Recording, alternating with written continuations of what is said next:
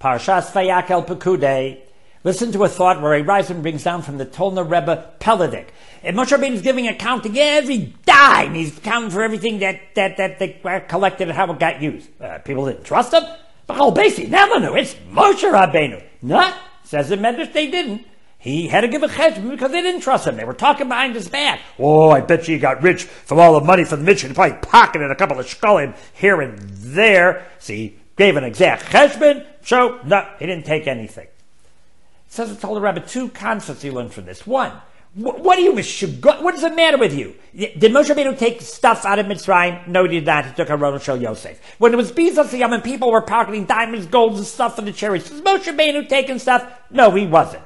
We all know that he got wealthy from psalacha, from carving the luchos. He got wealthy from the chips that fell from the luchos. People knew that. You think he's going to pocket a shekel or two from the mishkan? And you see it's going up? Moshe Rabbeinu. That's lashon hara, folks. The power of lashon hara. You will talk and hock and clair about the silliest, dumbest, most nonsensical, far-fetched things. That's just the nature of people. You got to be so careful.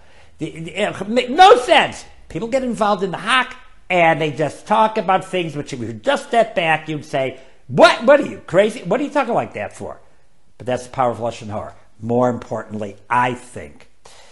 This was Moshe Rabbeinu, and yet they didn't trust him. It's a lesson for everybody who's Osek and soar chitziber. We have to be niki chapaim, and we have to give an accounting. Absolutely. Isim nikiy meyashem miyisroel. Absolutely. But when people speak about you behind your back, and they make fun, and they taina, and they're complaining, and everything else, don't be hurt. They taina against Moshe Rabbeinu. So if they're taunting against you, you're in good company. Keep a smile on your face. You work L'Shem Shamayim. Don't let what all the naysayers say get you down. But you do have to be niki kapayim and give an accounting. But don't let it get you down. Have a wonderful, beautiful Shabbos from you, Shalai. Looking for more shiurim?